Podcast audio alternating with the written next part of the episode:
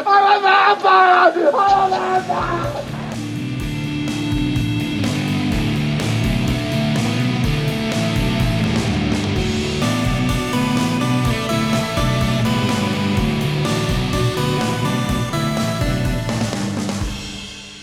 Okay, I'm gonna do this introduction in the style of Nicolas Cage. I'm gonna imagine he's been given this as a script and he's choosing to deliver it. I'm gonna try and make the same decisions. Impossible. Hello and welcome to Diminishing Returns Podcast. This week is Vampire's Kiss. I think I did it. I think I nailed it. I'm Sol. And joining me for what is really going to be more of a discussion of Nicolas Cage, I think, than yes. a discussion of Vampire's Kiss specifically, is the one, the only Mr. Alan Turing. Hello. Fascinating film we've got in front of us today. I know. I mean, it's been a while, I think, since we've done a real, obscure, but how shall I word this? Generally speaking, on this show, we do episodes that tie into big upcoming blockbuster releases. Every now and then, we'll make a point of going back and doing a classic or a film very dear to us that we want to cover. And then sort of less often, I think there's probably only been, I don't know, maybe 10 cases like this so far. Like, we've really not done enough of these. But we do them every now and then. We will do a film that is just an utterly obscure gem that we can't recommend highly enough as a piece of film history that, like, real film buffs should be aware of. Yeah. That does not mean it's good. Yes, that does not mean it's good. We did Raw, the 1981 Noel Marshall film where they just got a load of lions and tigers and big cats in a house with a skeleton film crew and just filmed what happened. We've done a couple of films like this. Pink Flamingos is perhaps in this territory, although that is a legitimate classic, I would say. A lot of people think very highly of that, though, yourself included. Yeah. Even The Room, I suppose, to some extent. Mm. Yeah.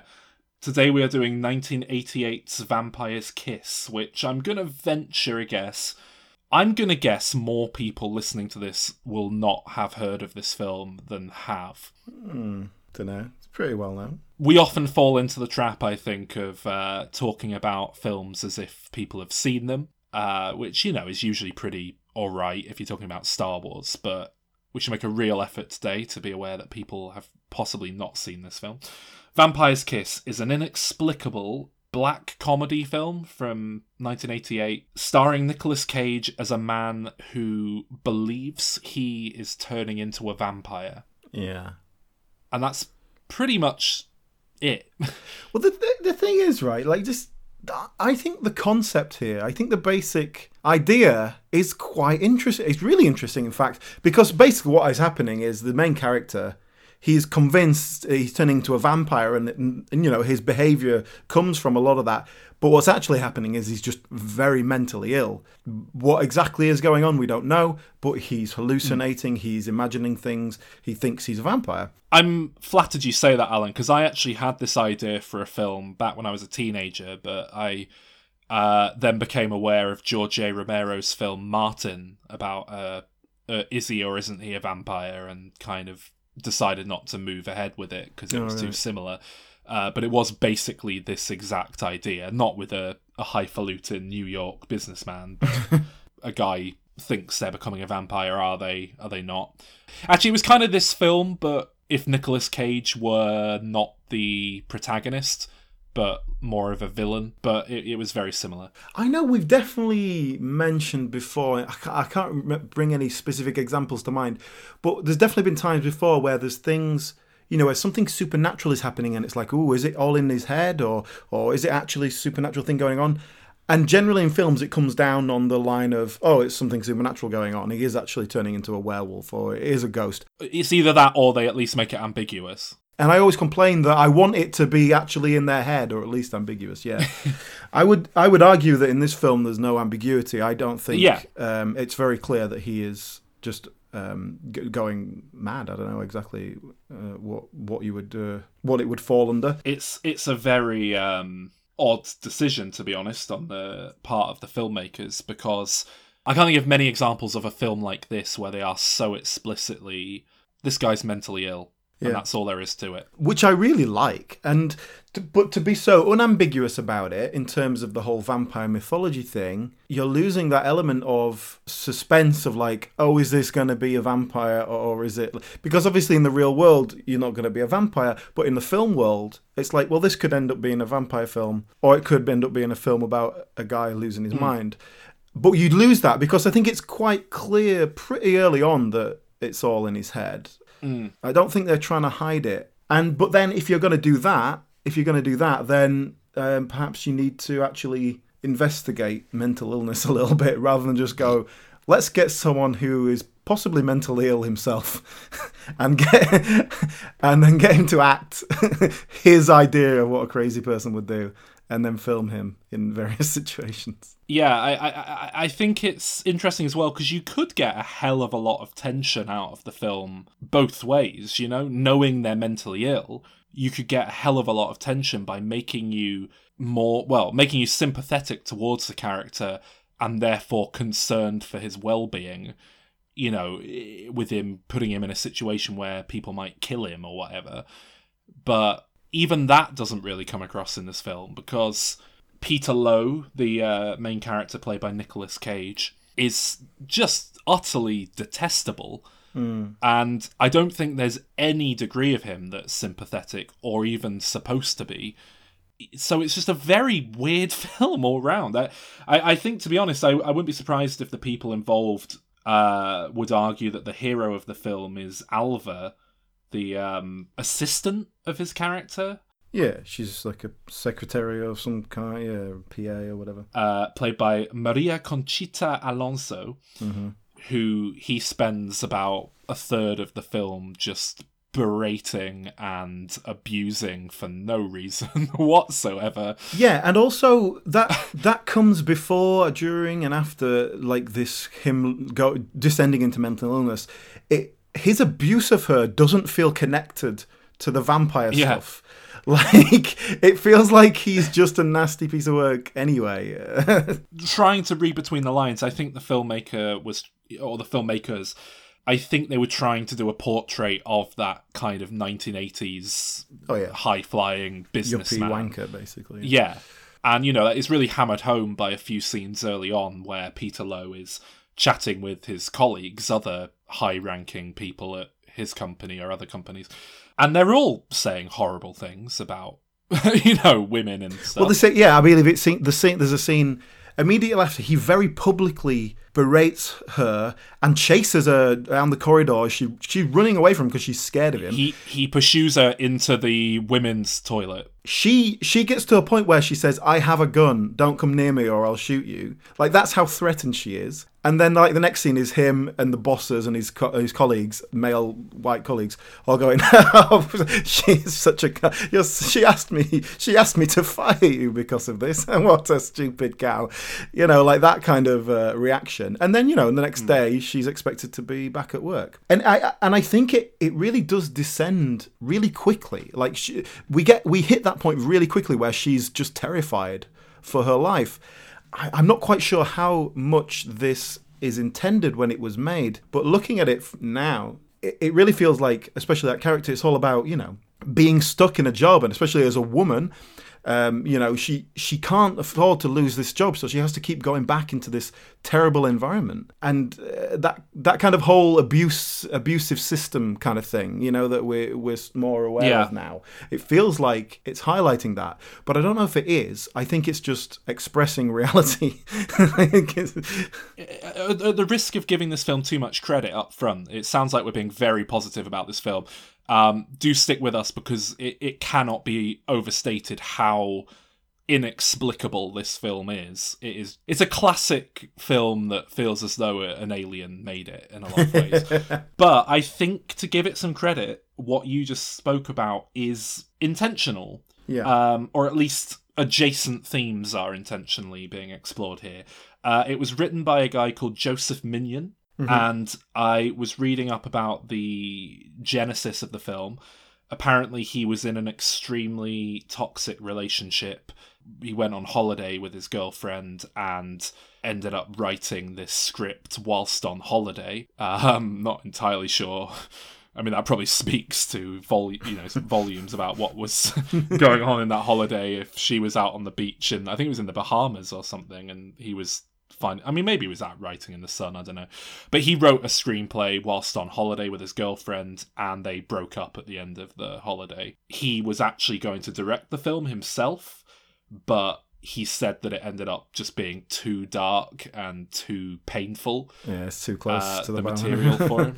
Yeah, so he didn't want to touch it, which is why it was handed to a guy called Robert Bierman, who is a British guy. Yeah, I looked him up. Yeah, quite a fascinating career. Well, not fascinating. Just it made me a bit sad. I mean, to be fair, this film is arguably very badly directed, so... Do you know what, though? I did pick up on there was a couple of things where I was thinking, that's a very interesting decision.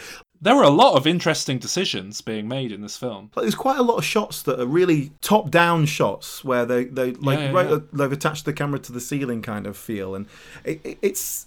You know what? One thing I took away from this film was like, oh, what's the director done? You know, there's some interesting things here. There's like a young director who's like figuring out some playing around. It felt to me like this is your classic second movie a guy's made when they've been given a bit of money and they're still figuring out their, you know, what they're doing, but maybe they're going to go on to make some decent films in, you know. Well, I think that's largely true, isn't it? Apart from the going on to other things. Well, that's what I mean. It was that, but it seems like this film performed so badly that Robert Bierman moved back to the UK and just settled for a career of directing episodes of The Bill and Holby City. Yeah.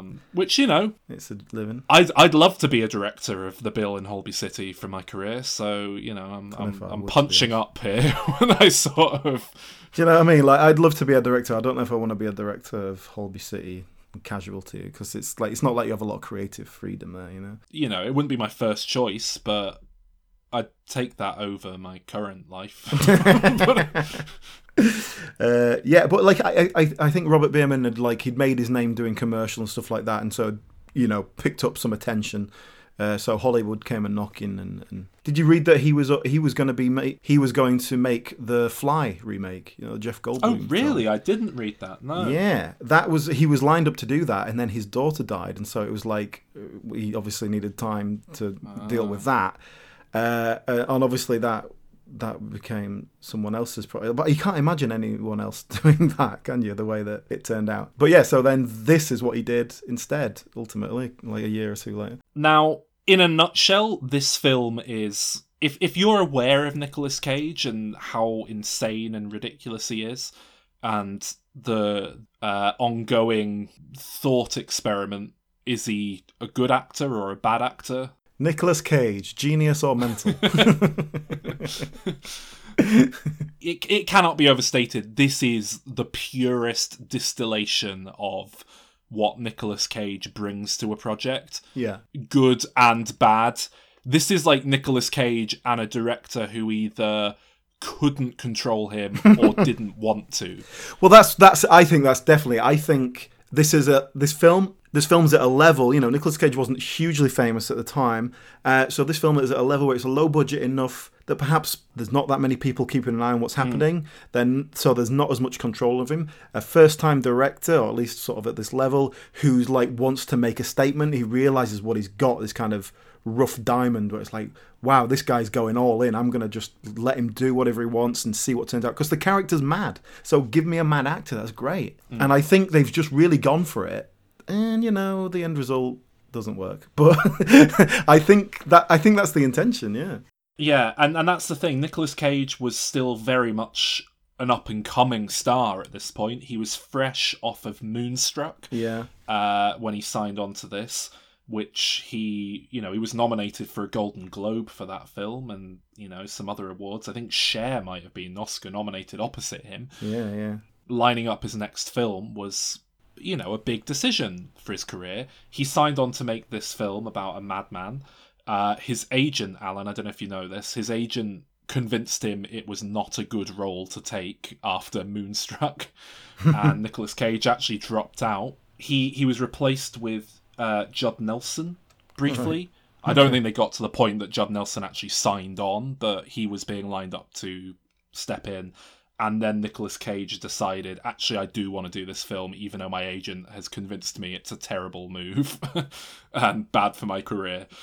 And he did it anyway. Sort of a sign of the erratic things to come from Cage on this project. Well, you know, like at the time, I guess, especially after Moonstruck, Nicolas Cage is kind of a romantic lead. Like, that's obviously what his agent wants him to be. Or at least a kind of... Yeah, his agent was... Perhaps a gritty one, you know. His agent was absolutely correct that this was a bad choice of project to take after Moonstruck. From a conventional actor career point of view. Yeah.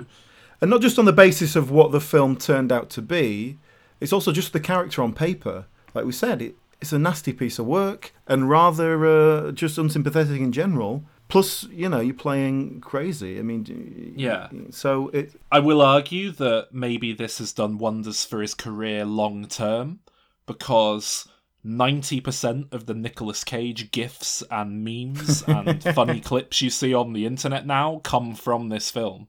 Yeah. And so it's been a goldmine of making him relevant in the internet era. But certainly back in 1988, no, it was a terrible decision. But also, like, just the other way round, this film would not be remembered in any way were it not for this performance. Oh, absolutely, yeah. It's the reason we're watching this film now. And you know, the concept is great, but the script is not very good. And I don't think that can be put entirely down to, you know, direction and what have you. It's just not a particularly funny... You know, this kind of script should be full of gags and more than just a blunt satire that just beats the same note over and over and over, which is kind of what it is. It's a great idea, but it feels very much like a professional writer's churned it out over a week away in the Bahamas, which is what it is, you know? And then maybe they should have done a load of subsequent drafts. But it's just a baffling film because... It really falls, I would say, into so bad it's good territory, very firmly. I don't think we've done a film that properly is considered a so bad it's good film on this podcast before. We've done The Happening, which I certainly put in that box, but you and Calvin don't agree with me about that. It's just bad. What about The Room? Oh God, of course we have done The Room. I forgot about The Room. This is very similar to The Room, but the difference is... This was intended as a comedy. It's this weird multiple layers here where what Nicolas Cage is doing is supposed to be funny, but then it's so ridiculous it's not funny in the same way exactly that we're supposed to take it. And so we're laughing at it instead of with it, even though it is supposed to be funny. It's very weird dynamic. Yeah, and tonally it doesn't match. Like, the way it's filmed or something, it never feels like a comedy. It just feels like a really weird acting performance. Like, if it was like an Adam Sandler movie, Nicolas Cage's performance might make sense, but yeah, it feels like an otherwise normal film that Nicolas Cage is just corrupted. Yeah, if this character was playing, you know... an asshole boss in Horrible Bosses 3. Yeah. Like, as just a kind of over-the-top asshole boss, it would kind of make sense. So, or even, I was just thinking then, like, if you got Jim Carrey to play this role, like, at this level, it would probably come across as comedy, like, full-on, because that's how Jim Carrey does it. Whereas Nicolas Cage, I think that's perhaps what it is. He's so sincere about what he's doing. Yeah. But then, like I say, you would never do that with Jim Carrey without putting some jokes in there as well. You'd have some proper gags written into the script, and that's why it would become a beloved family classic or whatever. And that's also what's sorely lacking from this. There's maybe 3 or 4 gags written into the script, but it's largely, like you say, tonally, it feels like a drama. And then there's just this bizarre... performance running around, and like the concept, the core ideas the basic plot are all funny, but you know, it's not, it's a weird mission. And this is what I mean. I think it's just a very badly directed film because it's all... Yeah, maybe just tonally it doesn't make any sense. Yeah. There's a scene early on, which should be, especially when it's early on, it hasn't gone into the serious stuff yet. It should be it should be funny, where, you know, he's basically brought a lady back to his apartment and a bat suddenly flies in through the open window and, like, disturbs them.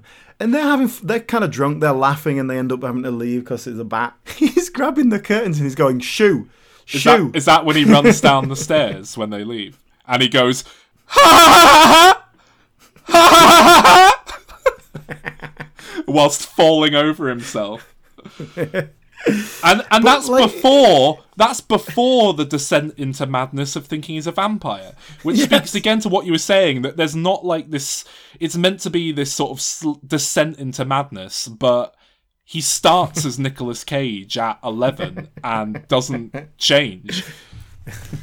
He just adds like spiky teeth into the mix. I mean, that scene, Alan, apparently he was furious that they had to use a fake bat, to the point that he had his PA running out to the park to try and catch a wild bat. And the only reason he was talked into doing it the way they did it is because the director convinced him that if a real bat bit him, it could kill him. And he relented and agreed. So to give Robert Bierman some credit, it sounds like a lot of his job on this film was like Nicolas Cage wrangling and convincing him not to, because there's another point where this comes up later on in the film. There's a point where the character shoots himself in the mouth with a gun. Unbeknownst to him, the bullets have been swapped for blanks. And Nicolas Cage, again, was apparently furious that he had to use a prop gun rather than a real gun with blanks in it. And the director had to explain to him that shooting himself in the mouth with a blank would probably still kill him. Yeah. But that's it, in that scene, you know, you see him pull the trigger, you see it, and there is an explosive in that gun. Like, it's obviously firing out the back, but there's something going on there. And it's just like it's right in his face. He loves putting himself into all that situation, doesn't he? And again, talking about that scene, one of the finest moments in the whole film is he starts crying after trying to shoot himself with the gun, and in his head realizing that he's immortal and can't be killed, which is how he perceives what's just happened, and he cries this amazing boo-hoo. And apparently, he was so annoyed about having to use a fake gun that he challenged himself to say boo-hoo in a way that didn't sound silly, to channel his anger.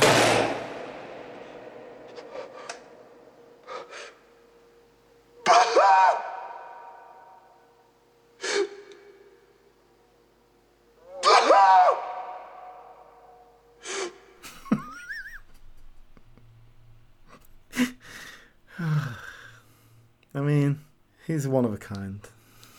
I just want to kind of go through the film in a kind of, not quite scene by scene, but I mean, I made a lot of notes as I rewatched it the other day. The notes are basically all just lists of bizarre moments that I'd like to talk about from Cage's performance. We've spoken on one of our Diminisodes recently, that should be out before this episode, hopefully. If not, it'll be out shortly after, about Nicolas Cage. And we basically, you know, we both agree he's a really great actor when he's used properly, but he's like he's like a force of nature, and you have to just do your best to channel it. You can't stop it. You have to just put some things in place to try and aim it in the right direction, and you can end up with something wonderful, but, you know, you can end up with something baffling and just bizarre, and this is just letting the dam break open, you know. It's just unfiltered Cage, and I think that's it, you know. It's like throughout the film Cage is doing this accent. Yeah, and it's bizarre. I've heard people refer to it as a kind of attempt at a Transylvanian accent. That's not what it is. It's certainly not your classic Transylvanian accent. It's not that. It sounds a bit like Keanu Reeves and Bill and Ted at times, mixed with Keanu Reeves and Dracula.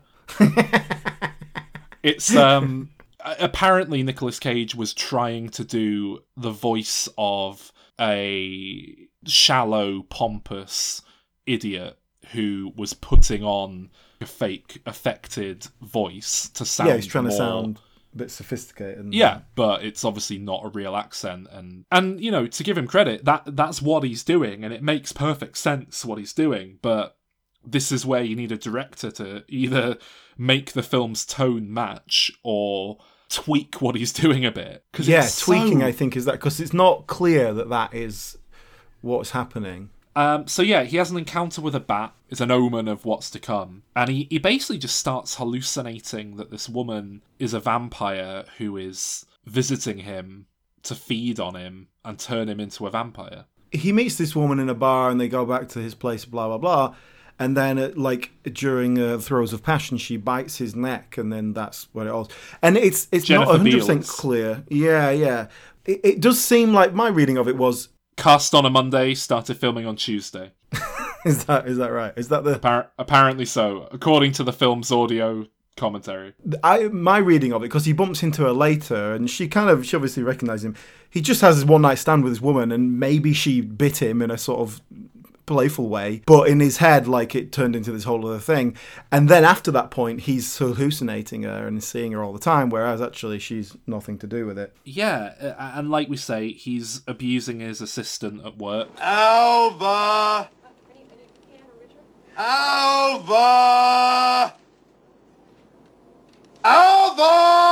Basically he's the whole plot pretty much is he needs to dig up a contract from their, files.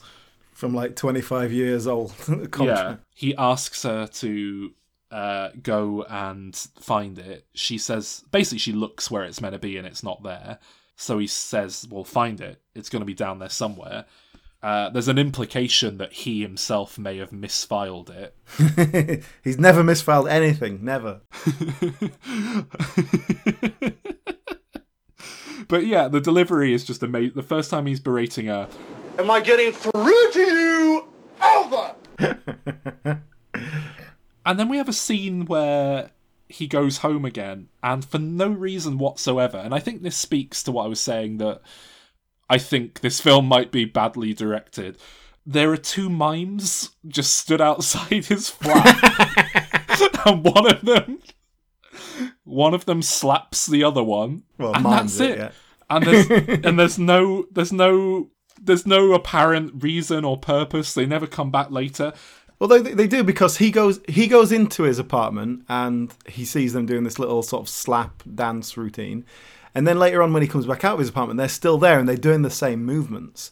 So I think the idea is that they're just there repeating the same few moves over and over again, this whole time. I mean, I'm not saying that justifies it, but I don't know. Would you like to know what the director, Robert Bierman, said in the audio commentary for this film upon getting to that scene? Oh, okay, well, I think those mimes are acting out, a domestic dispute in a couple. So is it a reflection of relationship troubles? I don't know.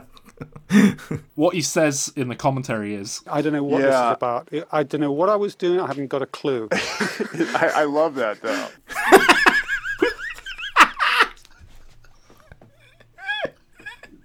Oh, okay.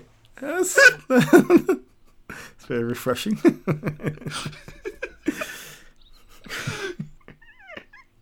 But yeah, as we say, Nicolas Cage, he also has a therapist who we see repeatedly, that he'll go and drop a load of exposition on, played by Elizabeth Ashley. And he complains about the fact that his assistant at work is unable to find this file that he needs, at which point the quote you just alluded to comes up, where she suggests it might have been misfiled, and he jumps up and folds his arms like a a little kid getting angry.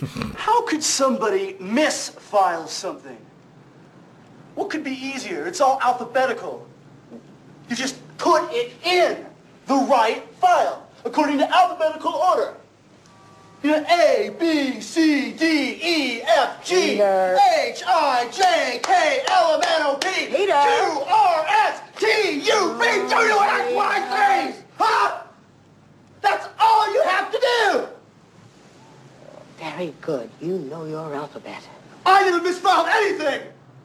Not once, not one time! What makes Nicolas Cage different from other actors is he keeps going all the way to the end of the alphabet, shouting the entire 26 letters of the alphabet.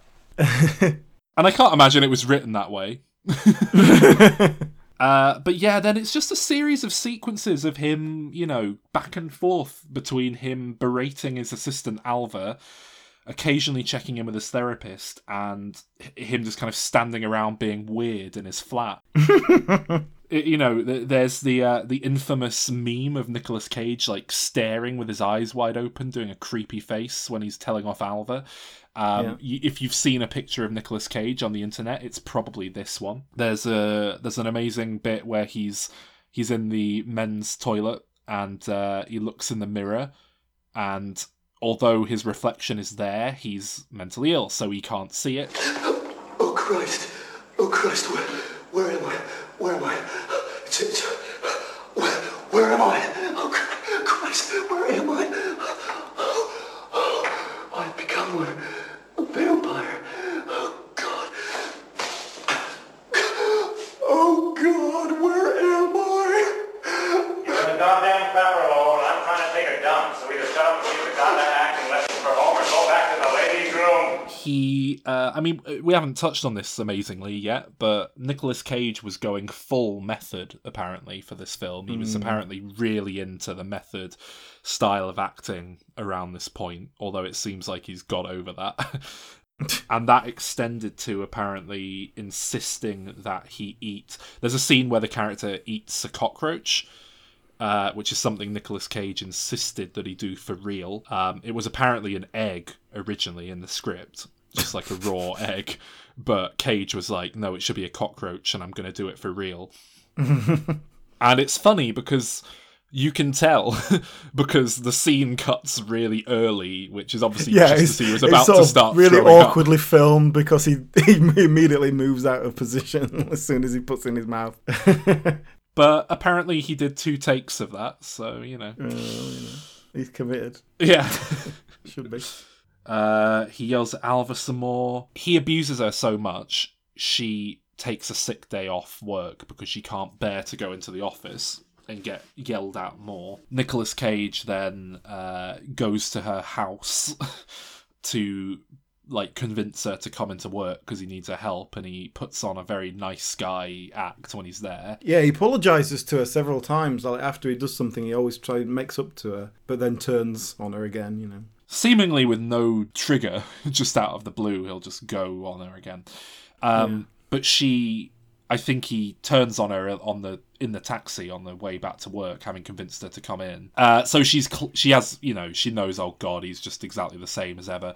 So she convinces him to stop at a garage where her brother works on the way in, and she asks her brother for a gun that he has. Oh no, for bullets. Is that it? Yeah, because she's got the gun anyway, but it's just for show to scare someone off if someone tries to mug her or something. You know. So he gives her blanks because he doesn't even have any bullets himself. He says, you know, you don't need them. So she uses blanks to scare him off. So then later on, when he attacks her at work and chases her down a corridor and, you know, into this kind of, what was it, like the basement level, he ends up shooting himself with blanks and becoming utterly convinced he is 100% a vampire because...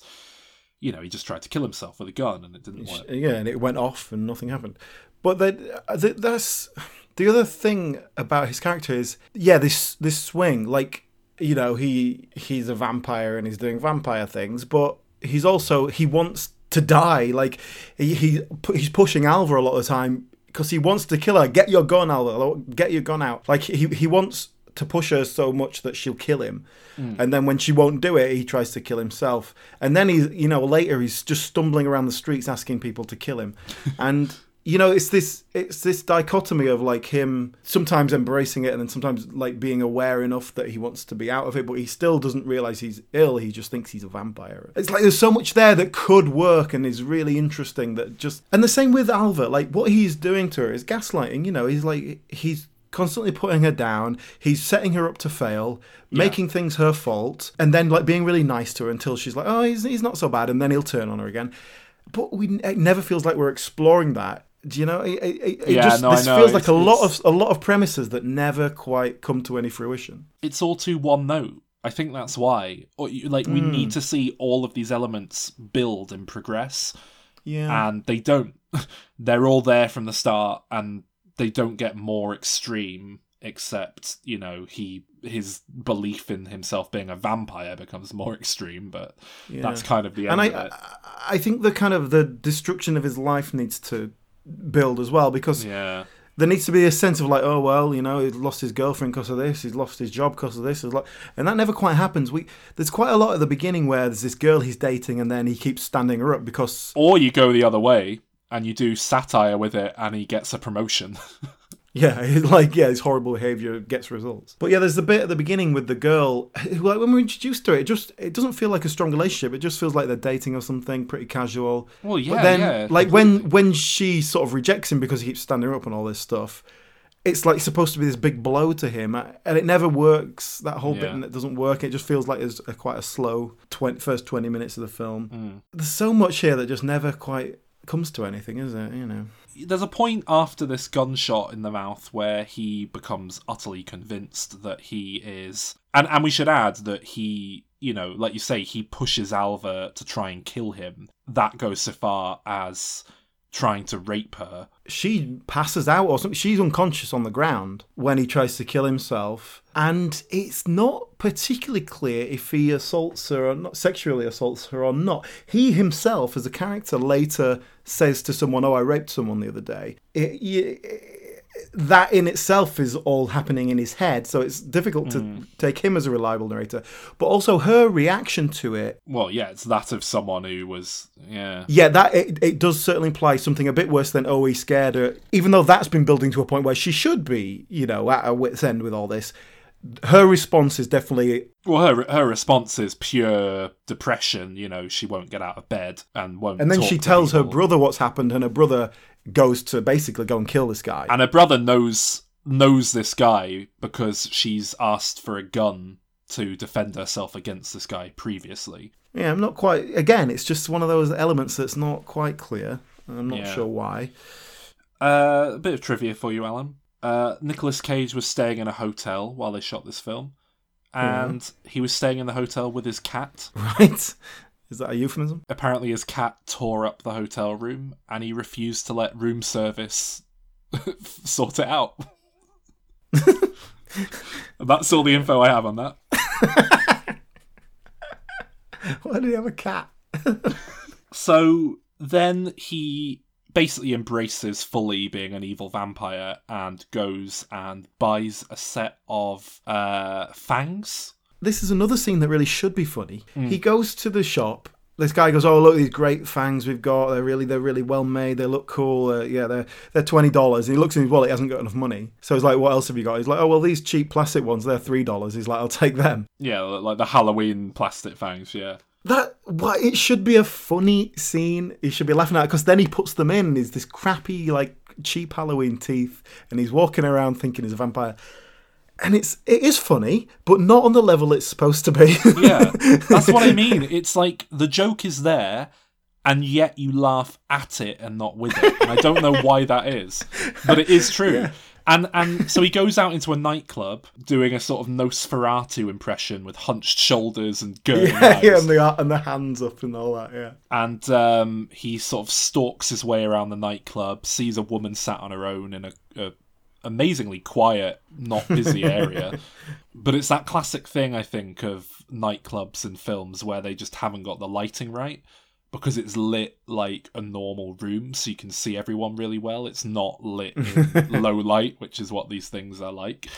you know, it's just very flat direction again. Anyway, he sees this woman and approaches her. And again, I think this is part of why it doesn't play as a joke, because she sees the ridiculous fangs in his mouth and how bizarre he is. She acknowledges that it looks absurd and thinks, oh, he must be joking. He's doing some sort of silliness. He's doing a silly bit of flirting, pretending to be a vampire. How fun. And plays along with it. Which, like, is a nice bit of, you know, it's nicely performed and a nice sort of idea, but it doesn't play with the tone that they're going for, you know? And I think in a better film, that scene would exist, but she would be with a friend and laughing about it or something to just make it a bit more obvious how we're supposed to feel. Mm. But anyway, he starts kissing this woman's neck. And then it escalates. She's not, you know, she doesn't like it. She tries to hit him away and he bites her on the neck and attacks her. And that kills her very quickly. He, you know, he's having a mad killing spree at this point. I think I think it happens before this moment, but he captures a pigeon out in the street and takes it home and eats it. We just see feathers all around his house. We see his flat and it's, everything's just torn to pieces and smashed up, and he's started sleeping underneath his sofa, which he's turned upside down to be kind of like a coffin. Yeah.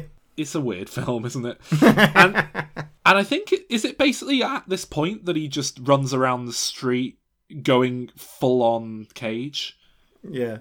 Groaning, carrying a big piece of wood that he's trying to use as a stake. Well, he's running around going, I'm a vampire.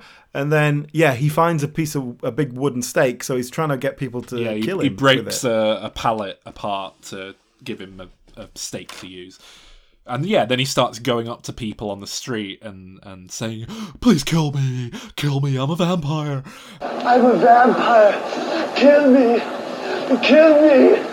Did you know, Alan, apparently that was all shot with a long lens with real people on the street who didn't know he was an actor making a film. It did feel like that. It definitely felt like that kind of filming, yeah. Yeah, which leads me onto a tangent, actually. I've been thinking since our Borat and Bruno episodes where we lamented there not being a name for this genre of filmmaking where you kind of, like hidden camera, but the camera isn't necessarily hidden. I mean, it is in this case, but, you know, where you're kind of playing a prank on someone, but it's woven into a narrative. Borat, Bruno, Windy City Heat, they're the three films we've covered on this show or Diminisodes that are firmly in the genre. This film has elements of it. I think a lot of films have elements of it. Shall I pitch these to you now? Okay. I have a favourite, but I'm going to give you some weaker ones first. Documentary. Like a coup. Coup. C-O-U-P. Doc. Right. And how is that relevant? Because it's like a coup against whoever you're doing a prank on. Is it? Is that what a coup is? Okay, all right. Doc-skew-mentary. Skew, as in you're skewing reality. Yeah. No? Closer, warmer. Better. All right. Cinema onawerite.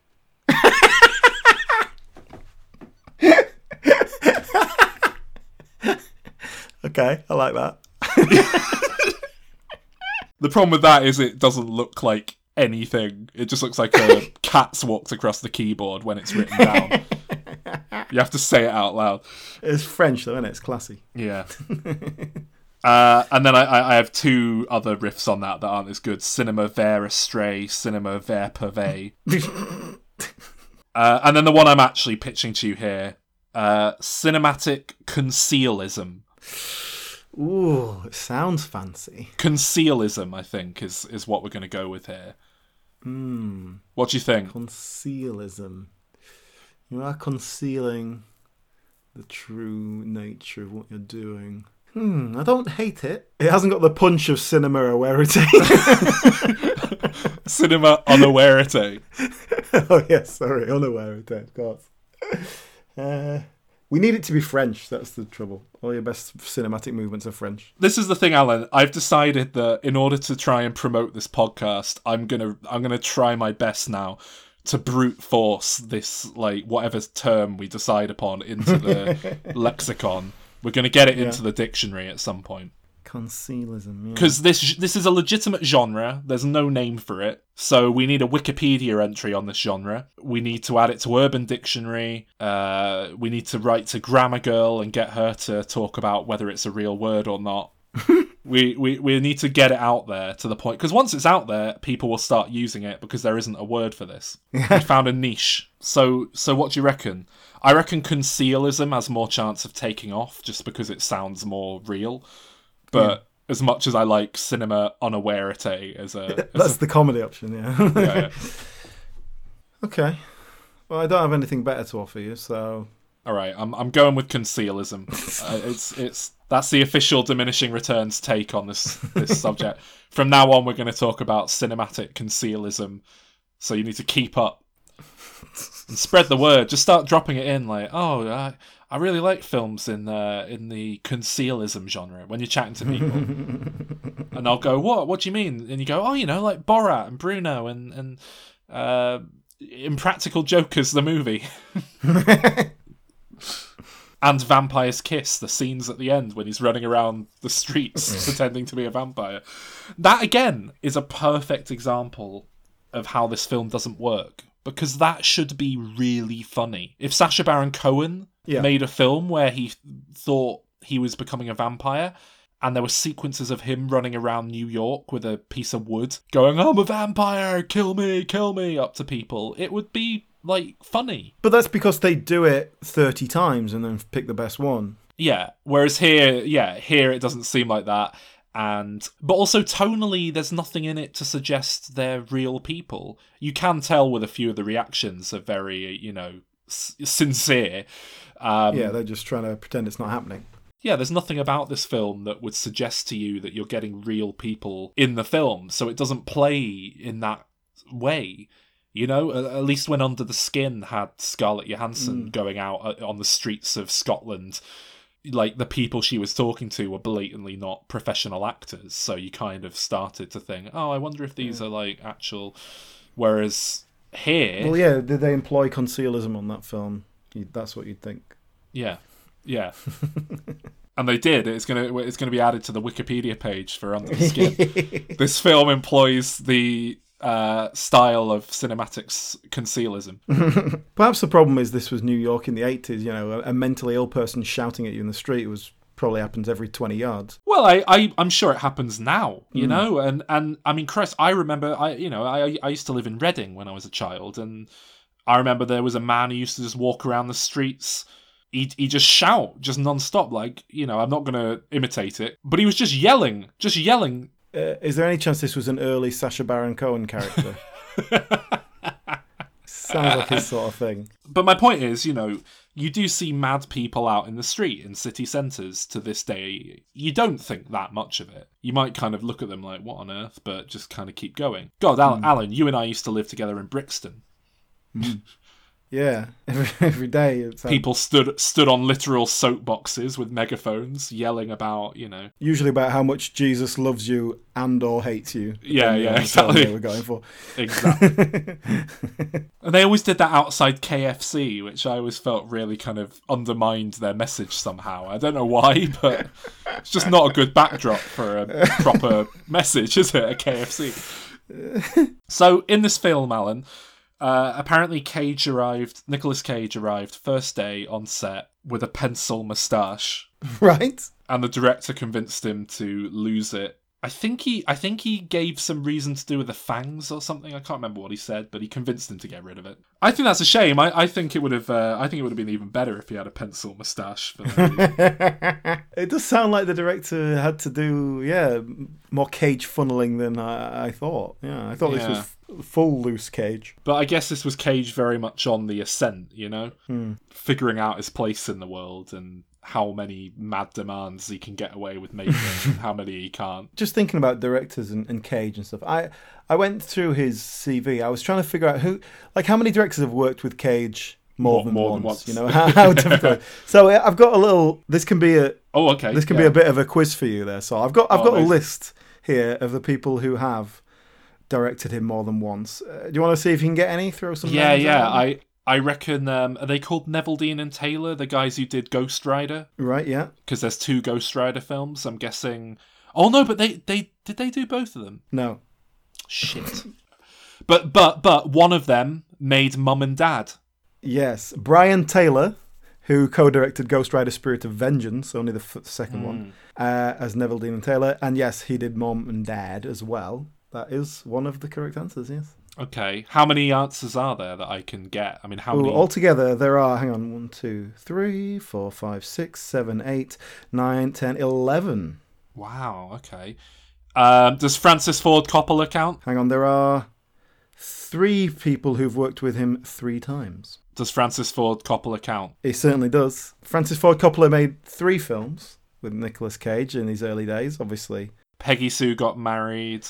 and then a few films where he was an extra, I think, basically. Rumblefish, where he's one of the gang members, the Cotton Club, and the Cotton Club and Peggy Sue Got Married. So there's 3 films there. Okay, what else? Let's see. I mean, there's a couple of known names here, but most of these are like, who?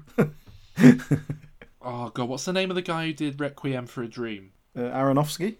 No, I don't think he's done another one. He hasn't done one, has he? What am I thinking? Oh, sorry, not Requiem for a Dream. What am I thinking of? I was thinking of Leaving Las Vegas. I don't know how I conflated those 2 films. Yeah, Mike Figgis with Leaving Las Vegas. No, that's just the one with him. He doesn't appear in Kick-Ass 2 at all, does he? No. I think there might be a photograph of him and a voice clip or something from the first film, but he wasn't in it. And Kick-Ass 2 wasn't directed by Matthew Vaughn anyway, was it? So it wouldn't be that one. Ooh, what about Tony Scott or Ridley Scott? No, he has done one with Ridley Scott. He did Matchstick Men. I don't think he's ever worked with Tony Scott. I was trying to think who did Con Air, but I don't know who made that film. I haven't seen it. I can tell you made Con Air. Go on. Simon West. Okay, I don't know who that is. So exactly, he is the that's his Con Air is the highlight of his career. I will tell you another thing though. He made Stolen in 2012 with Nicolas Cage. Oh, okay. So he is one of the names on my list. Did Con Air and Stolen, Simon West. Interesting. Talking about cinematic concealism, he did a film with Larry Charles, didn't he? That one where it, but it wasn't shot in that style, unfortunately, which is a real missed opportunity because how great would it be to get a Nicolas Cage film where it is just him fucking about with members of the public? Yeah. Like, well, I don't know, isn't that his entire life? What's that clip of him getting thrown out of a hotel, isn't it? It's a nightclub, I believe, and he shouts audibly, among other inaudible bits, "I will die with fucking honour." God, what was Oh, I've got to get another one. This is ridiculous. Right, he did 2 National Treasures, didn't he? I think. Yes. Did they have the same director? They did. I've no idea who directed those, but we discussed them recently. John Turtletaub. Oh, really? Oh, of course we did. You're right. Yeah, John Turtletaub did National Treasure and National Treasure: Book of Secrets and The Sorcerer's Apprentice. Oh. So he has made 3 films with Nicolas Cage. Has he ever done? What? Oh man, my head's not working today. What's the name of that director who died very recently, who's called Joe Schumacher? Is that his name? Joel Schumacher. Joel Schumacher.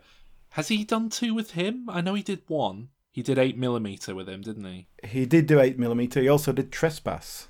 Yes, there you go. See, I knew... I was trying to think of trashy directors who might have made, you know, one of these crappy latter-day Nicolas Cage movies, because... there's quite a few of those on this list, I'll tell you. He just churns out films these days, Nicolas Cage, like 4 or 5 films a year with him as the lead. And one of those films every year is like obviously a project that he cares about, and the other 4 are just dreadful. Don't think I'm going to get any others, to be honest. Okay, right. Well, I'll tell you some more. The only person who worked with him twice in the 90s, Andrew Bergman. Oh, I know that name. Does it? Do you? Yeah, why do I know that name? Why? I don't know. Well, tell me what Nicolas Cage films he's done. Maybe that's why. Honeymoon in Vegas. Okay, I've not seen that one. And It Could Happen to You. Oh, I've not seen that. What's his name? Andrew Bergman. Andrew Bergman, yeah. Let me look this up. He wrote Striptease. He directed it as well, yeah. His top credit on IMDb when you search for him. Well, that's why his career stopped. Oh, he wrote... yeah, I do know this guy's... yeah, he wrote Fletch and Blazing Saddles. And oh, yeah. I think, Alan, as you know, we've been doing a few of these diminisodes looking at my various film lists, and I think I know this name because I was recently investigating whether I'd seen enough films in Andrew Bergman's career as a writer for him to make the averaged writer career list that I have. We've only spoken about the director one, but there's a writer one as well. Oh, excellent. We'll do that at some point. Okay, so I'll tell you what else I've got here. Let me tell you... I'll tell you the film, and you see, and you can name the director. The person who directed Face Off. Oh my God, really? John Woo did two films with him. Yeah, do you know what the second film was? No. I thought of John Woo, and I thought, no, he didn't do a second film with Cage. Wind Talkers. Oh, really? Apparently. That's meant to be one of the better Cage films as well, actually. It's been on my list for a long time, that one. Then I've almost been saving it. Then I've got Dominic Sena, who directed Gone in 60 Seconds and Season of the Witch. So it really does seem like he works with people where they make a successful, well-received film together. And then they come back to the well 10 years later. It suggests to me that Cage is the driving force behind not reworking with people rather than them. Right, yeah, I understand. Because it's like he's picking the directors that have done a good film with him rather than, you know, if he was just a nightmare to work with, then, you know. Well, what about this one then? Oliver Stone. They did World Trade Center. Oh, World Trade Center. Yeah. World Trade Center's the one I know. And then Snowden. Oh, really? Now, Nicolas Cage definitely isn't the lead of Snowden. I'm not sure exactly how big a role he is in that, but the most recent entry on this list, Nick Powell, who made Outcast and Primal. So, yeah, that's just the films he's been churning out. These. I've seen Primal. Oh, yeah? Primal is an amazing concept for a Nicolas Cage movie, but it doesn't deliver on the Nicolas Cage aspect very well. Nicolas Cage plays a game hunter. Oh, yeah. He might be a poacher, I can't remember. And he ends up on a boat transporting all these animals he's caught across the sea. And they're also transporting like a serial killer who breaks free and lets all the animals out on the boat. So it's just Nicolas Cage running around the boat trying to catch wild animals whilst hunting the most dangerous animal of all, man. It's an amazing set up for a film, and it sadly doesn't really deliver as a promise. Okay, the last name on my list, perhaps a bit shocking. They made three films together over 3 years, from 2014 to 2017. Wow. Little love affair. Paul Schrader. I actually nearly guessed Paul Schrader. Yeah. Just then, but man, yeah, because they made a film called Dying with the Light. Dying of the Light, yeah. Yeah, about Nicolas Cage going blind. And there was something with that film where it was like taken away from Paul Schrader, and the studio were bringing in a new person to like re-edit it, and their cut was taken away from them, and they were both very unhappy, and it was a whole thing, and the film got delayed. I guess it must have come out by now. I didn't know they'd done two others together though. Well, they did a film called Dog Eat Dog, and then a film called Dark, which I don't know. I've just looked it up though. It's 75 minutes long. That's my kind of thing. So anyway, obviously some directors do go back to the Cage, and yeah, like you said, it seems like you have one good film with him, and then one in the last 10 years where you need the money. Yeah. Just jump back to Vampire's Kiss. Is there anything else we want to address? It's like easy to forget you're watching a film when you watch it. Do you know what I mean? It's like it taps into the theory of, you know, Brecht's theory of alienation. You can't submerge yourself in it because it's so fucking weird and tonally out of place with itself. And Nicolas Cage is so insane and big. And you might as well be watching a YouTube compilation of Nicolas Cage's maddest moments. And it's pretty much the same thing for an hour and 43 minutes, just pure, undistilled Nicolas Cage.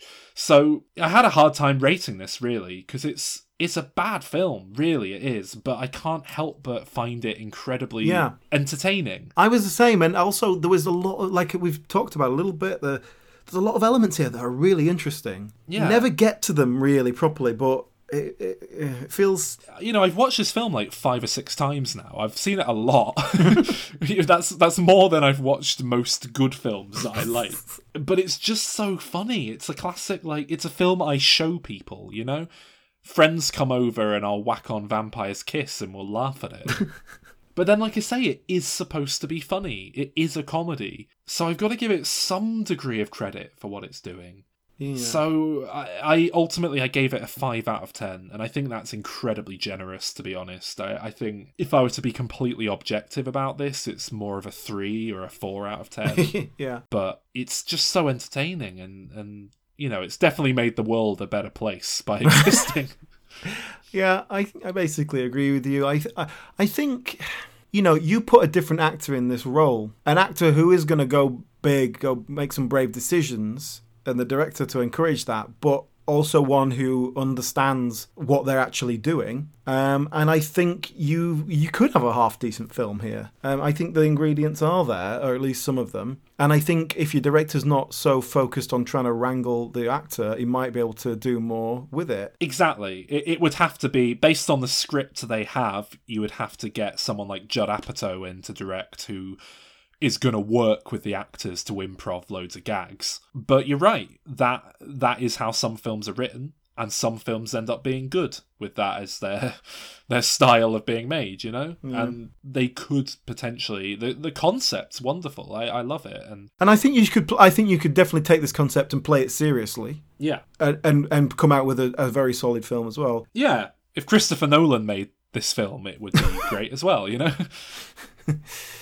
Anyway, yeah, but I largely agree with you. And for similar reasons, I came down on a 5 out of 10 as well. To those of you listening, I cannot recommend watching this film enough. If you've got any interest in Nicolas Cage whatsoever, this is the cagiest Cage that ever caged. You know, it's...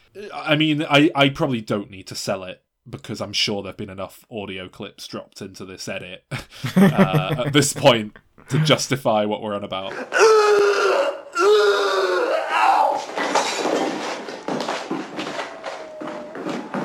But it really is just, as a cinematic marvel, as an artifact, watch it.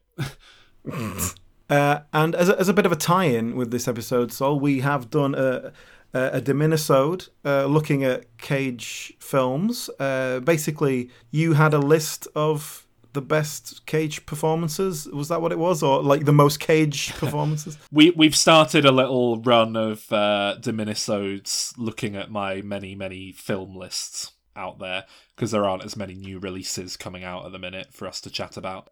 So we're getting creative. But we compared some Cage ratings. Yeah. We didn't plan to do it as a tie-in. It kind of turned into that organically halfway through, but... I have a list. I'm on a mission to watch every Nicolas Cage film ever made, which I will do at some point. It's very hard because he's adding like 5 more terrible films every year. I went through his CV earlier with his directors thing. There's over 100. There's 102 feature films with Nicolas Cage, according to the filtered list of his on IMDb. So I've seen somewhere in the region of half of those, maybe a bit less than that. But I keep a list just ranking them all and rating Nicolas Cage out of 10 in them as well. So we ended up chatting about that and having another chat about his career and some of his other roles, which was very nice. Talking about getting creative with our Diminisodes as well, I just put something up recently where I screened Avengers Endgame for my mum and stepdad, who've never seen a Marvel movie before, to see if they'd make sense of it, and edited down some of their comments into a little fly-on-the-wall... It's almost cinematic concealism. Yeah, exactly. Almost. Exactly. So there's some, you know, we're still putting up some quality stuff on the Patreon. Head over there, check it out. $1 a month. Patreon.com/diminishing. Fuck. Patreon.com/dimreturns. Yeah. So yeah, if your appetite has been whetted by this Nicolas Cage discussion, we will drop our Nicolas Cage Diminisode this week as this episode goes out. So yeah, Patreon.com/dimreturns. Just $1 a month to help support the show. Get a bit of extra content as well. Mm. Thank you for listening. Yeah, thanks, guys. Okay, Sol, well, you brought us in Cage. I think you should take us out as Cage as well. All right. See you around, man. Was that him doing his Jamaican accent? Yeah, that's the Jamaican accent he wanted to do in The Green Hornet but Michel Gondry wouldn't let him, and he ultimately dropped out of the project because they wouldn't let him do a Jamaican accent. And that is why he's the true artist. Yeah.